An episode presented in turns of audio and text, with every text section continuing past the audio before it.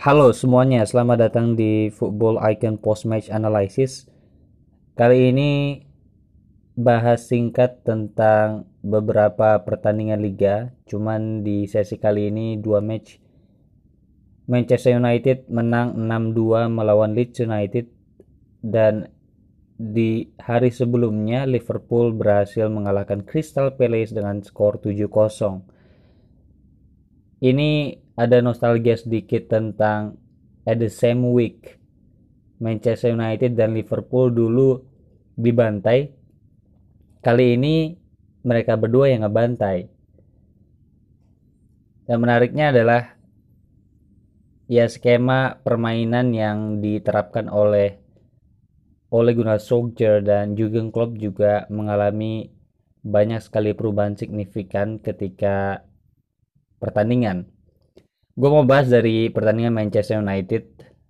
Bielsa respectively the father of beautiful game cuman punya banyak sekali kekurangan ketika pemainnya juga baru beradaptasi di Premier League musim ini debut season sehingga dari segi taktik gue respect banget sama Bielsa karena tetap kekeh bermain dengan filosofi the beautiful game cuman ya memang ternyata di luar perhitungan ketika Manchester United yang dari awal punya strategi counter attack bisa menemukan celah-celah dari gaya permainan Leeds United. Nah ini kedua tim sama-sama saling berbagi waktu buat menyerang. Mulai dari babak pertama sampai babak kedua. Artinya dua-duanya juga bermain ofensif. Sayang Leeds dari segi finishing sangat sekali kurang. Dan itulah mungkin kualitas individu di pertandingan ini sangat menentukan. By the way dengan gol McTominay di menit pertama dan menit ketiga kalau nggak salah. Itu McTominay dalam satu pertandingan berubah menjadi prime Lampard atau Scholes. Ini sangat menarik dan game ini juga ditonton oleh Sir Alex Ferguson which is McTominay merupakan salah satu pemain yang dulu sangat sangat direkomendasikan oleh Sir Alex ya ini laga derby ini ternyata harus dimenangkan oleh Manchester United. Memang dari segi link up di permainan Leeds gue lihat ada sekali banyak error dan kurangnya komunikasi sehingga gaya ofensif yang dipermainkan oleh Bielsa kurang bisa membuahkan hasil. Nah, imbasnya ketika Manchester United yang sudah dari awal menerapkan strategi counter attack. Artinya taktik oleh kali ini sangat brilian dan mungkin oleh udah belajar dari kesalahan-kesalahan sebelumnya. Tinggal bagaimana Manchester United ini bisa konsisten. Double pivot Fred dan McTominay itu berhasil menjadi satu tandem yang menguasai lini tengah di pertandingan kali ini di mana beberapa kali Fred juga jadi breaker untuk serangan Leeds dan mengawali counter attack. Gue juga ada beberapa sosok baru yang sebelumnya kurang konsisten seperti Martial dan uh, Daniel James di match kali ini mungkin karena Leeds juga memasang high block sehingga ketika counter attack agak sulit me menghadapi explosive pace dari Rashford dan Daniel James. Bruno Fernandes dua gol, satu assist kalau nggak salah dan itu jelas jadi a focal point di squad Manchester United mengatur skema permainan tetap jadi jenderal lapangan tengah gitu. Lindelof juga cetak gol dan di sini kita juga perlu apresiasi beberapa penyelamatan dari De Gea di mana Leeds juga sebenarnya punya banyak sekali golden chance itu bisa ditepis oleh De Gea dan dari segi kualitas defending juga aerial duel ketika corner Manchester United selalu diselamatkan oleh Harry Maguire. Maguire juga ketika Manchester United unggul uh, telak di babak pertama berani memainkan uh, permainan ofensif sehingga keluar dari jalur pertahanan gitu. Nah, tetap isu terbesar dari Manchester United ini adalah konservatif fullback yang sering gue bilang. Artinya, Manchester United selalu opsi terbesarnya ada di central lens.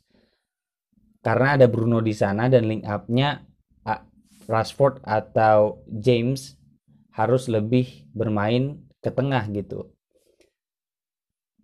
Nah, seperti Alex Teles memang sangat cocok sebenarnya untuk dijadikan modern fullback. Cuman strategi yang dipasang oleh oleh Gunnar Solskjaer membuat Teles bermain jadi konservatif fullback jadi link up-nya dia harus ke tengah apalagi Wan Bisaka itu nggak mungkin dia maju terlalu tinggi karena dari awal fungsinya udah konservatif gitu but well done untuk Manchester United dan big respect untuk Bielsa yang dengan skuad seadanya setidaknya bisa beradaptasi di musim debutnya di Premier League dan menunjukkan permainan yang indah gitu. Di pertandingan lain Liverpool berhasil mengalahkan 7-0.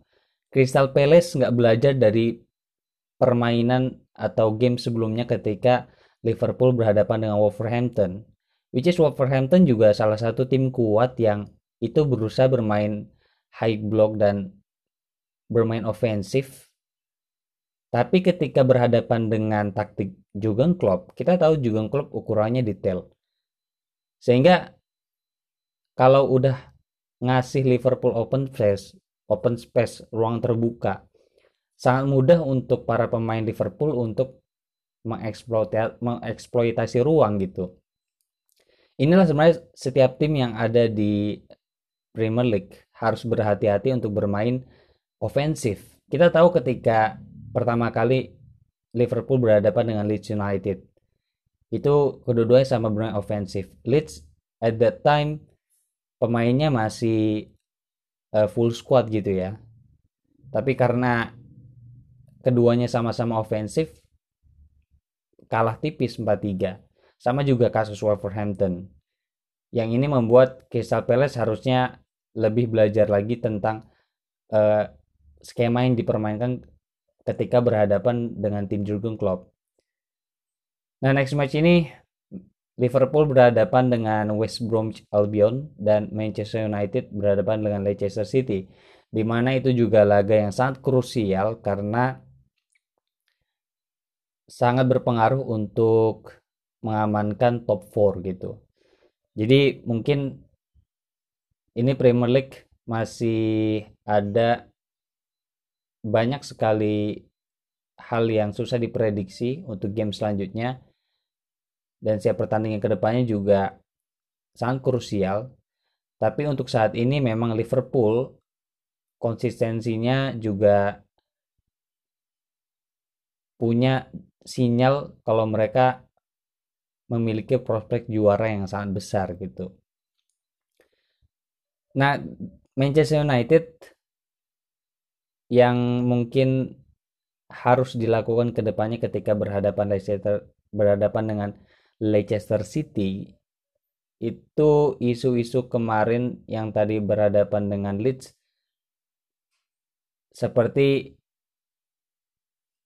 defending ketika udah menyerang high block seperti tadi counter attack yang itu overloading kotak penalti lawan. Defensive error setidaknya perlu dievaluasi lagi oleh tim oleh Gunnar Solskjaer gitu. Ya inilah uh, mungkin sekilas dari post match analysis di Football Icon Podcast. Mungkin kalau misalnya ada yang punya saran atau kritik silakan kirim ke IG football espresso.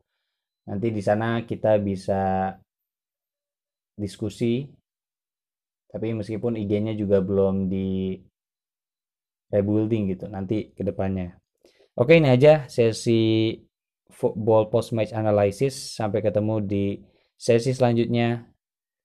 See you next time